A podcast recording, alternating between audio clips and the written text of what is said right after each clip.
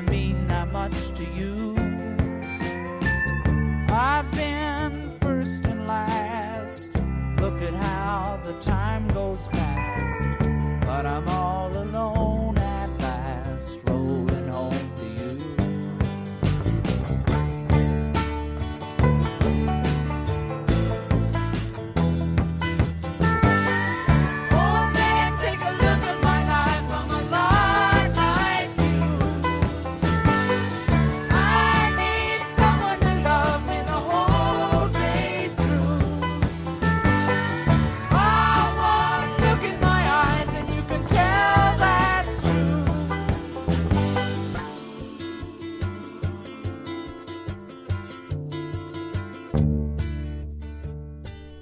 Welcome to Talking Giants.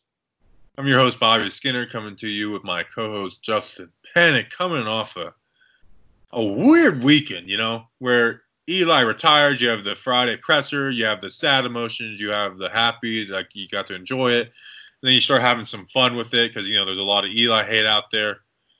And then towards Sunday, where it's like, okay, it's, it's a Sunday, no real football. I'll probably tune under the Pro Bowl, but I can go and actually do some things on my Sunday for the first time in a while.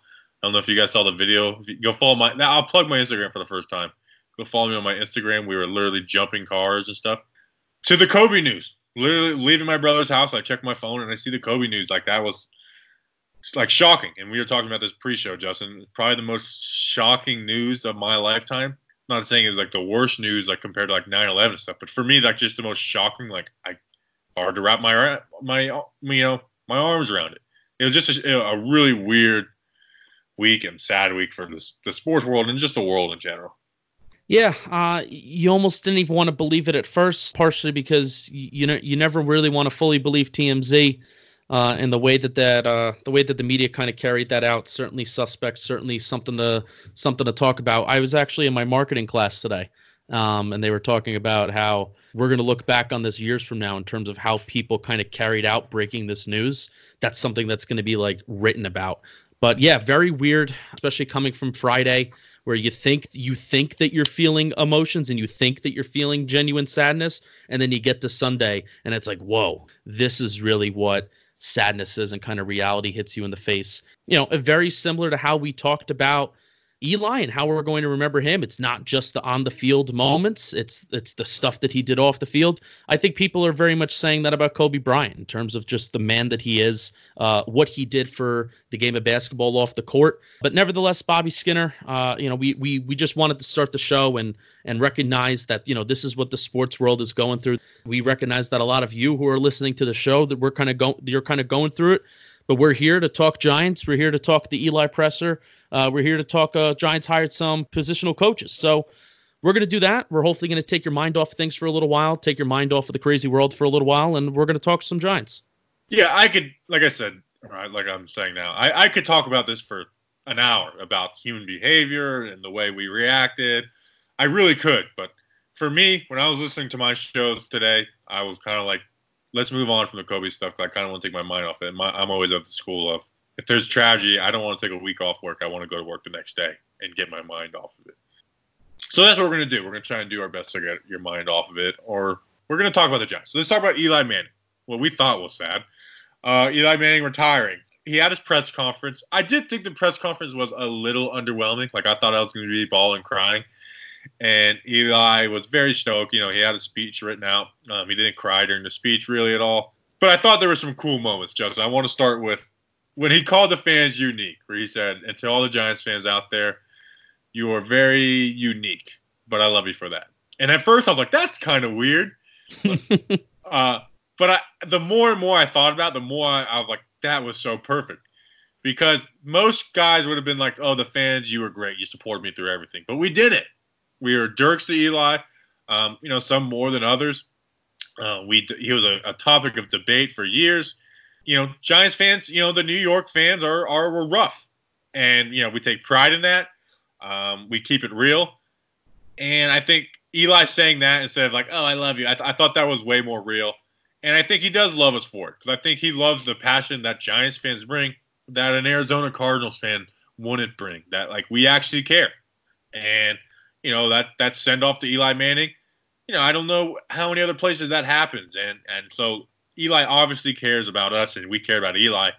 Um, it was nice seeing all of Giants Nation in, in one unison about like their love for Eli over the last week or so. So it was. I thought that was really cool. The more and more I thought, he called us unique. He said we were jerks. Said we were dicks, but at the end of the day, he loved us, and I think that's the same way we felt about Eli. He had his flaws. He wasn't the perfect QB. He wasn't putting up unreal stats every single year. But gosh darn it, we freaking won us games. He won us two Super Bowls, and we love him for like his personality and who he is. Yeah, Bobby. Uh, P- you don't forget uh, people that doubt you. Uh, you don't forget. That's that's not the you know winning obviously can cure a lot of things, but that's not something that you just uh, forget once time goes on. And Eli Manning, as we talked about last episode, the ultimate competitor, not something that he did forget. And uh, I want to go back to that voicemail that All Things Giants left us and how he said that when Eli Manning took that breath after that 2007 2008 Super Bowl victory, when he was on the stage kind of alone, he took that breath, kind of was shedding a tear a little bit. That breath symbolized all of that hate, all of that doubt, but also all of the work that went into coming, you know, going into that one moment. All of that was kind of like lifted off of his shoulders at that moment. So we talked about that last episode. But really, the more time went on, I kind of agree with you, Bobby, where that's kind of like wow that's kind of like a really awesome number one genuine eli moment but also number two does summarize kind of perfectly the the love hate relationship we did have with eli. Yeah and it was obviously more love but it's just like giants fans were cr- were crazier than others. And I, I like that a lot more than just saying oh the fans are great they loved us and we couldn't be here without you guys. I just i just like that a lot more. And then the other quote the you know wellington Mara you know said once a giant, uh, always a giant. But for me, it was only a giant. That was just kind of a cool quote for him to to send it off on. I think that's that's one we're going to remember for a long time. Just Eli, only a giant. You know, grammatically, Bobby, I think it has it has some problems because I was. That doesn't bother me because grammatically I have some problems. That's true. That's true. And I and I am an idiot, so I, I am an idiot, so I shouldn't be talking that much about grammatical errors. Um, I oh also I was on the radio in the UK and I said the quote wrong in the interview. Uh, that when the uh, shout out to uh, Anthony Wooten who uh, who interviewed me and my voice was featured in the UK. I said the quote wrong anyway, so I'm a I'm a jerk and an idiot both for those things. But neither here nor there. Um, How did you say the quote? I honestly forget. I said once a giant, always a giant. But for Eli, it, I I honestly forget. I don't even want to. I don't even want to really talk about it. Well, um, now it that a, we're admitting things, when I when I you know put out the video of him saying that, I said, for me, it was always a giant. Which like that was not what he said. It was only a giant. So I, I just right. I I did typo city too. Oh, it's we're we're just we're really messing up. We're we we really are the voice of the people on this show. Are you saying the the people are dumb too? No, I'm saying that we are doing a great job of being the voice for the people as as as Talking Giants co-hosts. But um, for me, it's only a. I was so so. Here's my main story. Um, I was telling my friends about this quote and how awesome this quote is. It's like, oh, this should be something that should be written in MetLife Stadium. Like you know how Derek Jeter has that quote ready for ready for me to mess up this one too. Uh, I thank the good Lord every day for making me a Yankee. Now, how did I remember that? But I couldn't remember something that happened 20 minutes ago when I had that interview. But uh, this is going to be something that should be written in MetLife Stadium and in the locker room for the New York Football Giants one day. And it's technically not even grammatically correct. And my friends were pointing that out. But I'm like, you know what? Screw you. I don't like you. I don't want to talk to you anymore. This is so football. That, this isn't grammar. So that but story your friends like, like three minutes. BFF too. Ooh, good burn. Good burn. Just saying. Um, now the the part that did get me emotional, Justin, was John Mara talking about his dad and tearing up, being like, mm-hmm. you know, talking about that 04 Dallas game, which was a really that cool game. Like I remember that one very specifically. I remember watching it in my room on a little tiny TV and Tiki Barber breaking the record, and, and it was just that that's one that sticks out for me. And then you know Wellington, you know, talking about I think we got the one, and and then John Mara crying, like you know, tearing up, talking about that's the last game my father saw that was the one part that got me like, oh gosh, like that. That's the only one that got me teary eyed when I was rewatching it. No matter how much flack we've given the Giants over the course of the past few years, for particularly John Mara and how he's run the organization, like he runs it like a family business, and usually things that are run like a family business uh, aren't always fully run to the to the best capacity and to the best uh to their best potential. But I mean, that's a moment that reminds you this is the New York Football Giants. It's based in family. You know, it's it's based in this corny corny crap that we we brought up. We brought up last episode. Once a giant, always a giant. You know, and John Mara echoed that. You know, with with remembering his father and remembering that moment. And it really it pulls back the curtain because there were times, there are always times where I'm saying like, oh, what I would do to be a fly on the wall to be a part of conversations with like ownership and management and coaches? Like just what do they think about these moments? How do they interpret these moments? And to kind of get that you know pulling back the curtain moment from john mara and he was like you know this is this is what this is the moment that i had with my father and this is the moment that we both figured out that we had our guy week 17 of the rookie of his rookie season. Uh really cool moment really cool moment. Not a moment that you get that you get to hear about uh extremely often. And you know the whole family business thing, and John Mara gets criticized, and I get it, you know, but you know I think John like you can't you can't say that John Mara doesn't care. Like Steve Tisch, he missed because he was sick, and I get that, but you know damn well John Mara wouldn't have missed that for anything. You know what I'm saying? Like John Mara could have been decapitated, and he would have showed up. That would have been or, tough. I meant I meant to say having a leg taken off, and then I said decapitate. That was a weird way to that, say it. That would have been really tough. But the point is, is that he wouldn't have missed that for the world, you know. So that's why when people like get on Steve Tisch, like like oh Steve Tisch saved the day, I'm like, nah, not really. Wait, But speaking of speaking of Steve Tisch, now we said that Eli Manning probably wouldn't go into TV, but but Bobby Skinner, do we think that he could possibly go into movies and Steve Tisch can be his producer? Um, yeah, he'll be in movies like the way Terry Bradshaw's in movies. You know, I thought he saying? wa- I thought he was only in uh only in male enhancement commercials. he's in a movie with um, is it Bradley Cooper or Matthew Oh, no. McConaughey? I'm thinking of Jimmy Johnson. Jimmy Johnson is in male enhancement commercials. Terry Bradshaw's in shingles commercials, and I- that's disgusting, right? Fun fact: I had shingles. I know. That's why I said it's disgusting. I'm 20. I'm 21 years old and I had shingles. You're disgusting. I'm also an old man. Now I'm gonna get shingles for saying that that's disgusting. All right, I don't know how we got off on this rail. Uh, so yeah, John Mara, like it was it was cool to see that kind of emotion out of him. Besides that, from the presser, I don't think there was much to take away from it. It was cool to see Coughlin there, Cheesin, Co- Coach Cutcliffe was there.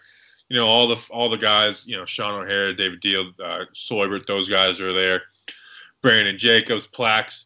And you know, I really thought that it was cool that Daniel Jones was there because I really thought like for him to soak it all in, That'd be like, you know what, you go out, you you be the guy, you win Super Bowls, and this is you in 15 years, and just kind of letting him know like this is what this organization is about, and you know what, that's that's my hope uh, that we're doing this, that we're having the same episode 15 years from now. Me as a 43 year old man still uh, getting emotional about the game of football. That's a great point. I never thought about that. I have a quote. Can I can I tell you my my big quote and my big takeaway? Um, sure, if you'd like to, I guess so. I I would very much like to. Thank you for allowing me to share my thoughts and opinions. Make it Um, snappy. I will make it I will make it snappy. Um, snap every other word like SpongeBob with the. Okay, go. the Krusty Krab pizza. Um, so the big the big takeaway and the big moment for me again and this so this was a moment very similar to you where where Eli was talking about the fans and then you kind of thought about it a little bit later you're like okay this is how I'm actually going to interpret it and this is how it's really cool when Eli said uh, I did it my way now obviously you know we always think of Frank Sinatra right you know we always think of Frank Sinatra should I sing it do you want me to sing it No, please do not. all right. I, I really want to. You're I'm really tempted.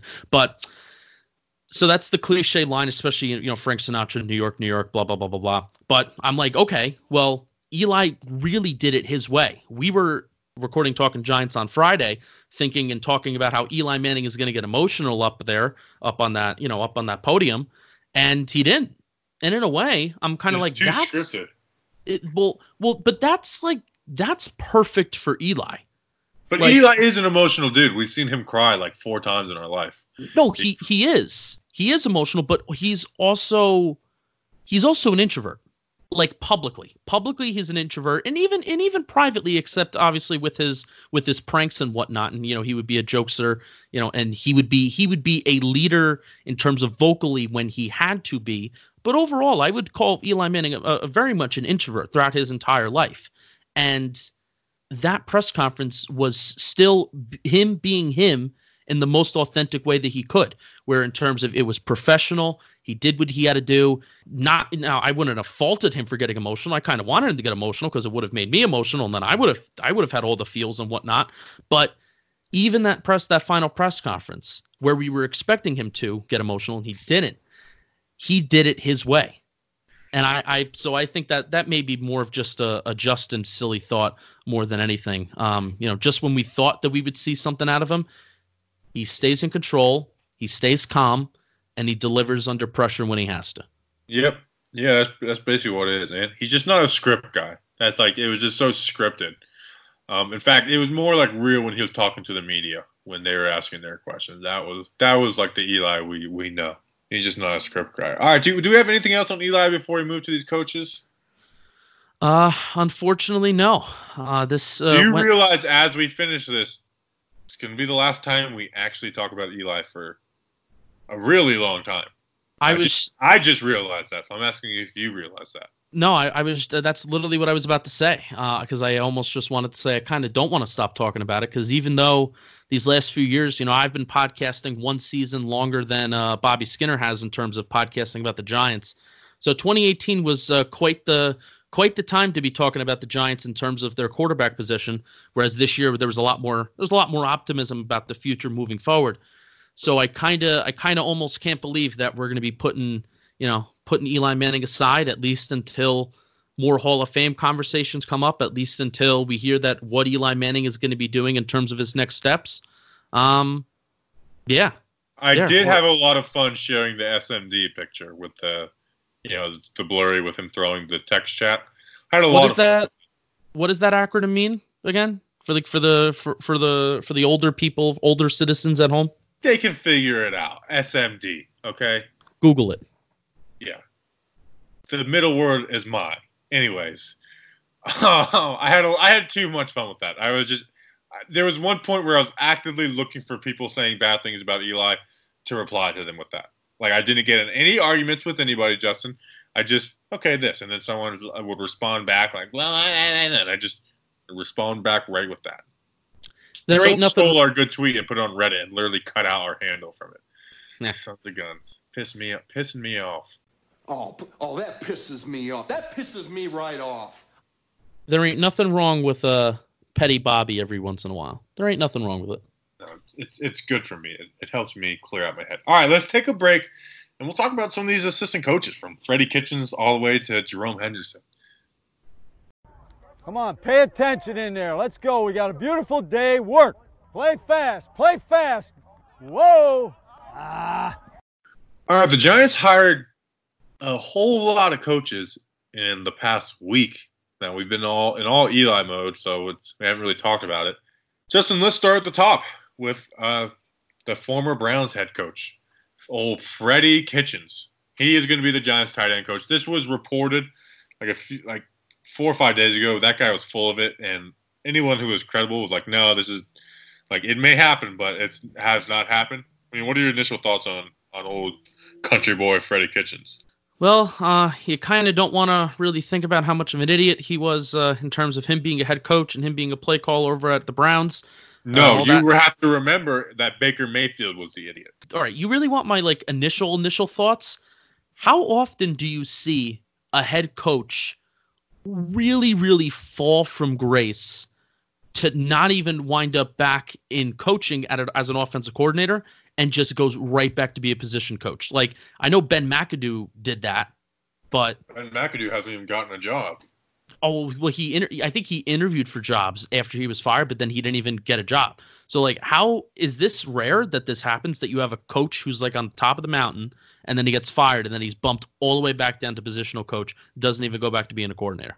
I, I'm not sure. I, I think it might be a little more like common. I'm not. I mean, there's definitely head coach like you know Jim Caldwell for one. He, he went back to um, uh, like he was a position coach with the Dolphins. There- There's guys that happen, but yeah, it's, it's usually they go back to coordinators. Um, but the thing with Freddie Kitchens though is he was never really a coordinator. He had, you know, what was it, ten games as an offensive coordinator from the Browns after Hue Jackson was fired, uh, and and Todd Haley he got upgraded from the running back coach to the offensive coordinator. I mean, he's been a position coach his whole life. I mean, 2004 Mississippi State tight end coach, 2005 Mississippi State running back coach. That's where the Joe Judge connection comes from. And we heard the video of them building uh, uh, swing sets. 2006 was the Cowboys tight end coach with Bill Parcells. Then from 2007 to 12, he was the tight ends with the Cardinals. Then the QB coach for uh, four years. Then the running back coach in 17. And then obviously last year, uh, the last two years with the Browns, um, and becoming the head coach, which was a surprising move that the Browns made this guy the head coach. It was it was all about keeping like that that compatibility with Baker Mayfield, and it, it was a mistake because he was he just wasn't he's just not a head coach. Very similar to like how we talked about with Jason Garrett. Uh, you know, if Jason Garrett to the Giants kind of makes you shiver a little bit, but the fact that he's offense coordinator, you're like, okay, you know, you'll kind of take that. Freddie Kitchens on the Giants makes you shiver in a way, but as a tight end coach, you're like, you know what? Yeah, that's the that's the spot for him. That's the spot you kind of prefer. He's been a tight end coach before. He's been a positional coach in a lot of different capacities before. Uh, worked with Joe Judge. Clearly has that chemistry. Maybe we can save this conversation until later in the episode, but I kind of do want to bring it up now correct me if I'm wrong. And, you know, listeners, if you want to shoot me a DM and call me an idiot, please do. But this staff seems to have much more continuity with each other in terms of just knowing each other and working with each other before in the past compared to our previous head coaching staffs. Yeah, it's there seems to be like it's either a connection with Jason Garrett or with Joe Judge, and you know we see that with. We're not going to talk about it, the assist, like the defensive and offensive assistants, but like Jody Wright, who was um, a GA with Joe Judge and Mississippi State, and then was with uh, Freddie Kitchens. I mean, all these guys seem to have like some kind of connection to either Jason Garrett or Joe Judge. You know, a lot of Alabama connections, and then you have the guys like you know Jerome Henderson uh, or, or or Kevin uh, Sherrer, who have had some kind of connection with uh, Jason Garrett. So yeah, a, a lot of a lot of connections with these two guys, which it's like cool. Like you obviously you want to know a guy, but it is a little worrisome. Like you hear stories about head coaches like hiring their friends and giving their friends too much of a leash. That is the thing that worries me um, about it. But obviously, you want to be familiar with guys you're working with too.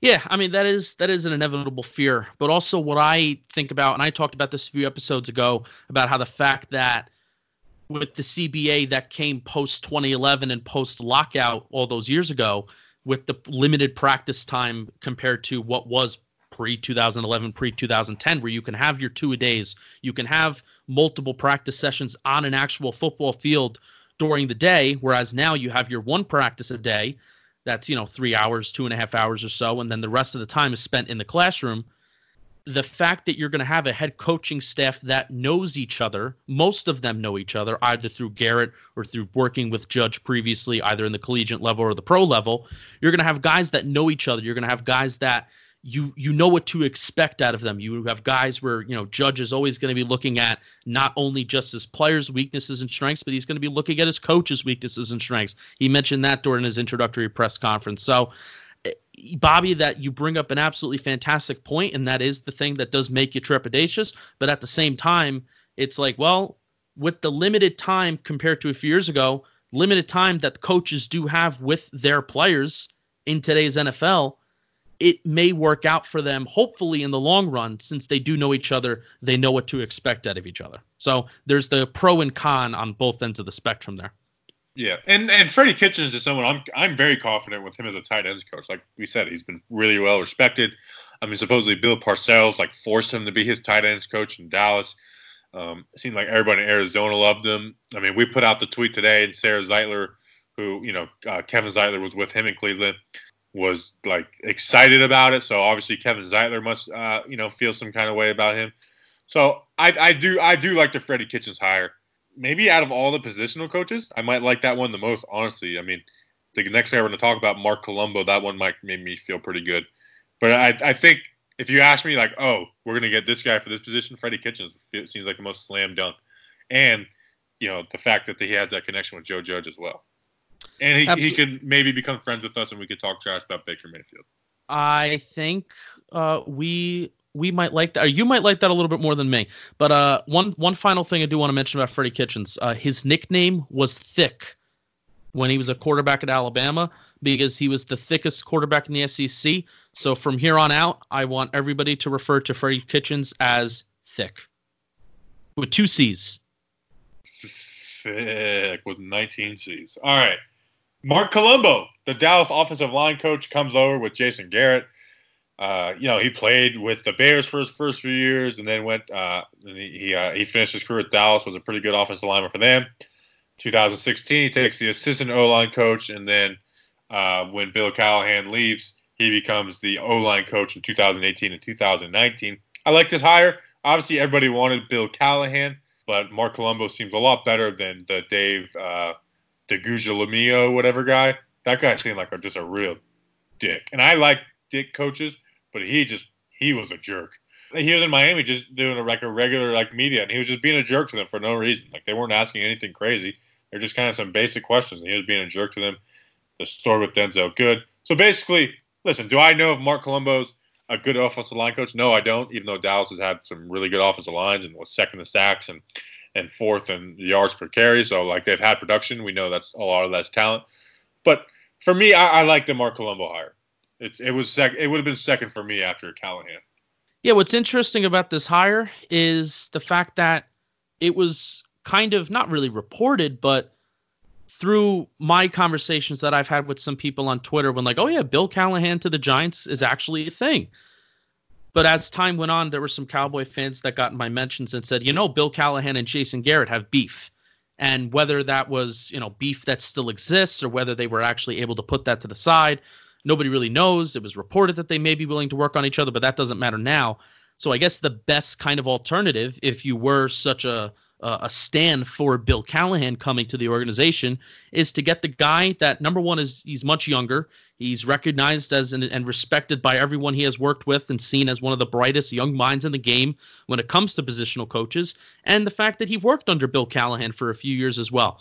Um, so that's what I would say is kind of like a, a, consolation. If I know there were people out there that were really Bill Callahan stands and they would have really thought that that would have put the cherry on top for this Giants coaching staff um, if Bill Callahan was able to come along. But the fact that Colombo, he was a former player, he has this old school approach now. Again, these these are just words, these are just quotes. You could take them as they come. Doesn't mean that we actually know this guy's philosophy or really his coaching style, but just from what we can find out, he seems to have this old school approach from everything that we're reading but he's still a guy that can really relate to players. And I can only imagine, and Bobby, maybe you can speak to a little bit more about this. I can only imagine just how much current offensive linemen they really do respect him as someone who was recently in their shoes and had success in the game of football. And just showing the video of him trying, like almost fighting Brandon Jacobs, and that should give anybody within the Giants organization some kind of respect. Because Brandon Jacobs is a, is a bad dude. Like that is one dude who like you don't want to get into a fight with. Like I would rather fight six foot eight offensive lineman than I would Brandon Jacobs and Marc Colombo. Just went up, gave him a little shot. Obviously, it wasn't a real fight. You know, you know how athletes are. It's just a little, you know, they like to push and go, "Oh, hold me back." But Brandon Jacobs was the one guy where like he might actually just punch you right in the face. I mean, we saw him literally throw his helmet into the stands against the Colts.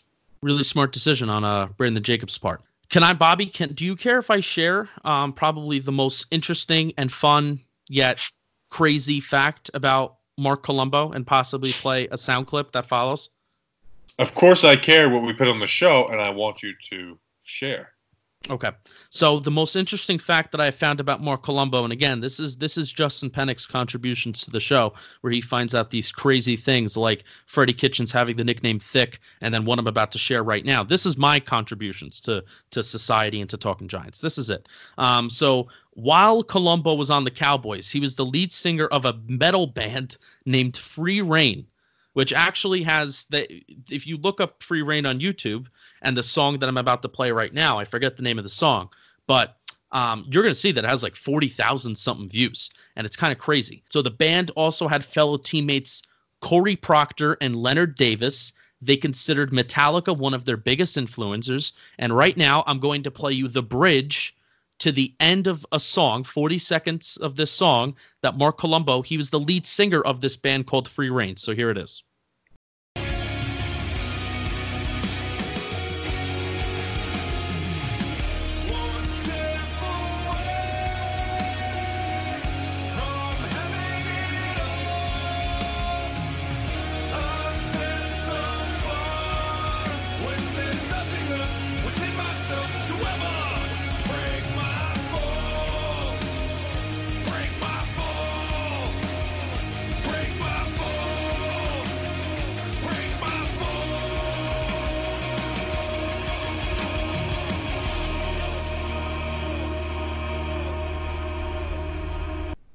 So Bobby Skinner, uh, Marc Colombo can kind of rock and roll. And I found myself while I was doing show prep, I found myself listening to a few of his songs, but then I'm like, I don't really fully enjoy metal, so I turned it off. I hate metal. I hate it with a passion.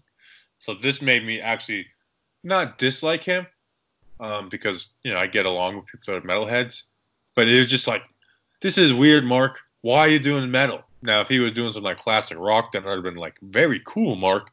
But like you, like you, Justin, metal just doesn't do it for me. I'm sorry. I know that's going to offend some of our listeners, and they shouldn't be offended because I'm just giving you my preferences. But I don't know. Whenever we do interview Marc Colombo, I'm going to grill him about that. Like, come on, man, why couldn't you just sing us some real music? Wow, Re- real wow, real music. That's that's cult. That's really cult. It's true. I didn't think I, I didn't think you would stoop that low. Can the metal community really get mad at me for throwing a shot? Like, you can't sing those songs and then like get get all butthurt about me saying I don't like your music. It's Wait, time out. It's, it's unmetal to get mad about that. Wait, t- but time out. I honestly think if you look up Bobby Skinner on Instagram and what he did over the weekend in those crazy cars, I think that's like the most metal thing ever. Like that's just not metal. That's gritty. just that's just having fun. Which is a lot of fun. That was my brother's birthday present to me. He, we bought some scrap cars and took them out into the woods and beat. That's more redneck than it is. That's country more than it is metal. I guess you're true. I guess you're right. That's just like a Skinner family tradition. Like I always say, my family is not redneck at all. Um, I won't, I won't say redneck at all, but my family's not redneck. Now that we live in Florida, we do enjoy doing redneck things. Um, Like throwing fireworks out of moving vehicles. yes. Have I told that story? Oh, I did tell that story on the show because I talked about how I almost died. I almost died a couple times over when we, me and Danny, we took uh, a break over the Fourth of July week. That was our only break we took over the uh, the last calendar year. And over that over that break, I was stung by a bee and found out I was allergic to bees, even though I've been stung many times, and almost died in my customer's uh, yard. And I accidentally had firecrackers go off in my vehicle while I was driving. All right. So moral of the story is we cannot take a Fourth of July break. Oh, we are definitely taking a Fourth of July break, baby. We can't. I'll save it for the Fourth of July episode. But one time we put a roll of firecrackers in my grandma's house. Bad story. Uh, it caused lots of problems in the family. And it was my dad that was the ringleader of it. So it wasn't, it wasn't me messing with my grandma. It was my dad and his siblings. It was it was a wild night. Anyways, uh, did we cover enough on Marc Colombo? We went down this rabbit trail of blowing things up. Yeah. Do you wanna do you wanna quickly mention how uh, uh, we didn't talk about this with uh, Jason Garrett's offensive philosophy and how uh, the the Coryell offense basically says you have a core, the, your running game is going north to south and downhill. So do you want to quickly mention again? I feel like you've mentioned this three different times on this podcast throughout throughout its uh, throughout its history about the fact that the Giants will not be a team that uh, fully commits to running the ball outside of the tackles. Do you want to Well, mention that again? Not with the personnel we have right now, and like I like I said over and over again, you can't just like when people say run outside. It's probably the hardest thing to do in football is to get a consistent run game outside of the tackles. Now, I'm not talking about uh, Saquon bouncing a play. I'm talking about design outside of the tackle stuff. But it takes really well blocking, and it takes more time. Um, Dallas, obviously, like they were, like you said, we're north and south. Obviously, you know, you had your stretch plays and some tall stuff, but it was basically handoffs to the inside, and that's what the NFL is, unless you're the 49ers or the Vikings, and you have Kyle Rudolph or, or um, George Kittle blocking. So it's it's going to be up. Like I know people are like, oh, why you run up the middle? But that is what running to the balls in the football is today. Obviously, we talked about with Garrett. There's a lot of shifts and motions. Those are ways you can free up men in the box and things like that. Marc Colombo, they listen. They had a very successful running attack with Zeke in that offensive line. Like I said, that's very talented, but nonetheless, they've had success. So let's see if they can have success with with a less talented offensive line and a more talented back, in my opinion. Next uh, assistant coach. We'll move on. Kevin Sherrer out of out of Tennessee. Hold on while I look him up. While I look up all my stats on him, he is the Giants' inside linebacker coach, which is AKA the linebacker coach. Brett Bielema is the outside linebacker, AKA edge coach. Kevin Sherrer. So he's the inside linebacker coach. His resume last year, he was the special teams uh, coordinator and linebacker coach of Tennessee. 2018, he was a defensive coordinator, so he took a a bit of a reduction. In 2014 to 17, he was Georgia's outside linebacker coach, so he worked with Lorenzo Carter. That's interesting. Uh, was a South Alabama defensive coordinator and DB coach, and then with Joe Judge uh, from 2010 to 2012, he was an Alabama director of player development, a role that our running back coach Burton Burns has played in. Uh, I don't know a ton about him. I'd love to get some interviews in the next couple weeks about some of these guys. Uh, I went and looked at some interviews, and he said the right, like the key words that, like you know, being multiple in their defense and being teachers. Those are some of the things in his interviews that I looked up that stuck out because those are things that that Joe Judge has preached. So you can see where there's a connection there that uh, would make sense. Yeah, uh, we don't really know much about our new coach Kev. I'm gonna call him Kev. Um, I, w- I will say this is the guy that I struggle with his last name most, so I'm It's gonna call him Kev. Sherrer. All right. Um, I had an ex girlfriend whose last name was Ferrer, so it's Hmm. Sherrer. I'm pretty sure as it's like the same spelling. She's a bad person. I don't like her. I'm just. I, wow. I, now I brought her up, and it's gonna. I'm gonna. I'm gonna have a bad night. I'm just gonna be like, I, I don't know what I'm doing. Let's move along. Karma. Uh, Bobby Skinner, it's karma, but I'm sorry I had to bring up those bad memories for you. Uh, so Kevin Sherrer, uh, probably. First of all, I wanted to mention this is his first NFL job. If you didn't pick that up from Bobby Skinner's resume that he just put together, it is his first NFL job. But kind of just thinking about what his role is going to be with the Giants. Bobby, let me ask you this.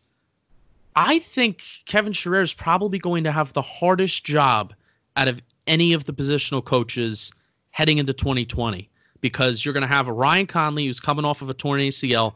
You know, there is he ready? Is he not ready? And there's still a lot to be yet to be determined about, you know, through the draft and free agency, et cetera. Alec Ogletree, you know, God willing, is not going to be on this football team. We're going to save some money. You know, we'll eat whatever dead cap, which isn't much that we have to eat. So Kevin Sherrer probably has the toughest job out of all these positional coaches. Is that fair to say? I'd say the offensive line, but yes, because the the talent is just his offensive line is just the most scrutinized position. Um, so I, that's just I think that's for anything. But yeah, I agree with you 100. percent It's the least talented position on this football team is the inside linebacker, and the the guy with the really the talent you like is coming off an ACL injury. I mean, seriously, it's the mo- it's the is there is there any other position that's less talented than our inside linebackers right now? No. Connelly's the only guy I even want on the roster. Ogletree I don't want on the roster. David Mayo as maybe a fourth middle inside linebacker, I would like I would take him on the roster. I know people like David Mayo for some reason, but he sucks. I'm just here to I'm just here to tell you that. And then who else? Like, I think that's kind of is there any, I mean Josiah Tauaefa, cool. I, I mean some cool things he did uh, at University of Texas San Antonio. Will it translate to the NFL? I don't know. Maybe maybe Joe they get the best out of him. But Connelly's the only guy I really am like, ooh, I can't wait to see him play, and he's got a freaking torn ACL. Yeah. I mean, what you what you can say about Mayo and Tauaefa is the fact that they can tackle well. Uh, if you're if you've been listening for Talking Giants for a few weeks, you know how much I value uh, a good tackling form. Uh, especially showed that during the preseason. Uh, Mayo showed that uh, throughout his time as a starting linebacker. You know, maybe they can earn a spot through special teams. Uh, at least what they have on their side is that Gettleman is still the GM, so it's not like everybody is a stranger. And you know, Gettleman has actually actually seen both of those guys play. And you know, I basically called it the hardest the hardest uh, group that is going to have to be coached other than old line since that is probably just the hardest job but i'm just looking at talent wise because ryan connelly is is really the only guy that you know for a fact he's going to be on the team in 2020 Well, like he's, the only, he's the only body watch us be a, end up with Isaiah Simmons and Cory Littleton, and it becomes the most talented position on the, the roster. well i'm just saying as of right now like I'm i know, but like, I'm just of right saying it's just funny. Like it could go, it could go from the worst position group to the best position group. Besides, like QB and running back, where it's basically one guy. Uh, Kevin Sherrer. Any any other thoughts on him before we move on? We'd like to get some guys who know more about these guys going forward, but we we don't want to fill air with just BS. And anything else on uh on old Kevin? I had an imagine my class's imaginary friend in eighth grade was named Kevin. We used to do homework for him. He was he was a big deal. I, I it's hard to explain on the show, but he was a big deal. Kevin. I moved to a different school in fifth grade, and everybody thought my name was Kevin for like the first two days. So no, I have no other thoughts on Kevin Sherrer, uh, Ferrer being your ex girlfriend. So no, I have no other thoughts. Why'd you have to bring that up? Why'd Sorry. you have to bring that up? You suck, Monique. Anyways, Brett Bielema. He is the outside linebackers coach coming over from the Patriots. I think Wee's best known as his time as the Wisconsin head coach and as the Arkansas head coach. Wisconsin, he was a very good head coach. Um, and Arkansas didn't have the success, but he seems to be like a country boy that gets along with everybody. Uh, went and was the D line coach with Belichick. I like this hire. I mean, I, I feel like a guy who's had that success, kind of success, um, is, a, is a good move. And, you know, a theme had always been like getting some guys with head coaching experience in here with Joe Judge, which I think can be a little overrated. But nonetheless, it's, it's, it's definitely not bad. So I like Bielema coming over. It'll be weird seeing him in the very zeroed in role where it's just outside linebackers. Although Joe Judge is giving these guys all kinds of crazy higher, like different titles, the same way that uh, Bill Belichick does. Yeah, you stole my sports radio point where I wanted to bring up uh, Brett Bielema's 97 and 58 uh, record as a college coach, and you know how that could be somewhat valuable to Joe Judge. But uh, you know, if there was a concern that you had early on as Joe Judge was forming his staff is that he didn't have enough head coaching experience in terms of previous head coaching experience, whether it is at the collegiate level or the pro level. Uh, but now he has guys like Bielema, he has guys like Kitchens, he has guys like Garrett, so you're not really concerned about that. But apparently, friend of the show, Dan Schneier, uh, had to bite his tongue a little bit in regards to what he thinks about him. As Dan Schneier is a is an alum at the University of Wisconsin. So besides that, I kind of I kind of have a kind Wisconsin was pretty good with him, wasn't he? Weren't they? I I might remember wrong, but uh, I think uh, Schneier had a Dan, our friend Dan Schneier had to bite his tongue a little bit. Yeah. Um. So yeah, I, I think this is a good hire. Maybe we could get somebody else to come on and talk. Kevin, Z- we need to get Kevin Zeitler on the show because he's been with Kitchens, and he was with Bielema at Wisconsin. So that would be the the get interview. So tweet at Kevin Zeitler. You should go into Talking Giants. I'm just saying do it right now, literally right now. Go tweet at Kevin Zeitler. Um, you should go on Talking Giants. Would really appreciate that. Kevin Zeitler also has one of the smoothest voices I've ever heard in my entire life. I have a soundbite. I will play that Kevin Zeitler uh, drop that I have right now. I think it's um, you know, it's really the start of the year. You know, we might not have pads on, but us, our communication, you know, me being new here, learning how the other guys around me work, you know, it's critical getting that understanding before training camp so you can move forward instead of just learning everything. We were gonna try and get him on the show to chug. Remember, like when off like offensive lineman chugging beers was big in the summer. Yes. We were gonna try and get him on, and I was gonna chug a beer versus him and see who can chug it faster. That who would you great. bet on that? That would have been great radio. Um, shoo, who who would I have who would I have been on? I mean, Kevin Zeitler seems to be like a perfectionist in literally everything that he does. Oh, I'm not okay. Wow. No, no, uh, no, no, Bobby Skinner, you're not. You literally almost set fireworks off in your grandmother's house, and I definitely trust no, that Kevin was, Zeitler. That wasn't an almost. That was on purpose. So technically, that was a perfection. That was. I'll have to tell that story one day. We're not not going to do it today, but that was literally on purpose. And I, I didn't do it. It was my dad. I was just there. I pick Kevin Zeitler. No way. No way. You well, out. Listen, I haven't chugged a beer in many years, like many years. But when I did, I, I feel like I was pretty good at it. Um, I'm, I'm, I'm just saying.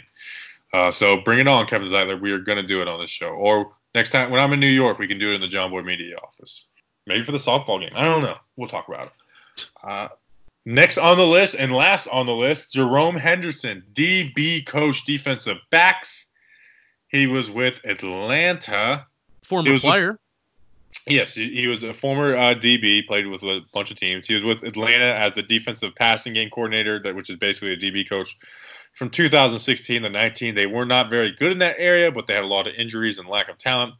From 2012 to 15, Cowboys DB coach. That's where the Jason Garrett connection comes. 2009 to 11, the Browns DB coach. He might have even been there with Shurmur for a little bit. And then 2008, the Jets DB coach. So, listen, another guy we don't know a ton of so, you know, a direct relationship with Jason Garrett, none with Joe Judge. Uh, I watched some videos. He seems to be a guy that's bringing a lot of energy, like you mentioned, uh, former player. Nothing to get excited about, but like I said, these positional coaches, I think a lot of people like say more than they actually know.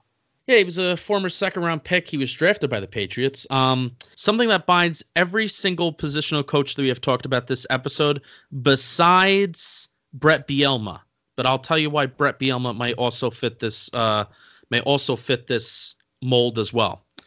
Freddie Kitchens, Marc Colombo, Jerome Henderson, and Kevin Sherrer are all bald. They all have bald heads. Now, Brett Bielema fits the exception because envision half of his head is in the form of a mohawk and then the back half of his hair is like regular hair, but all of it is gelled up.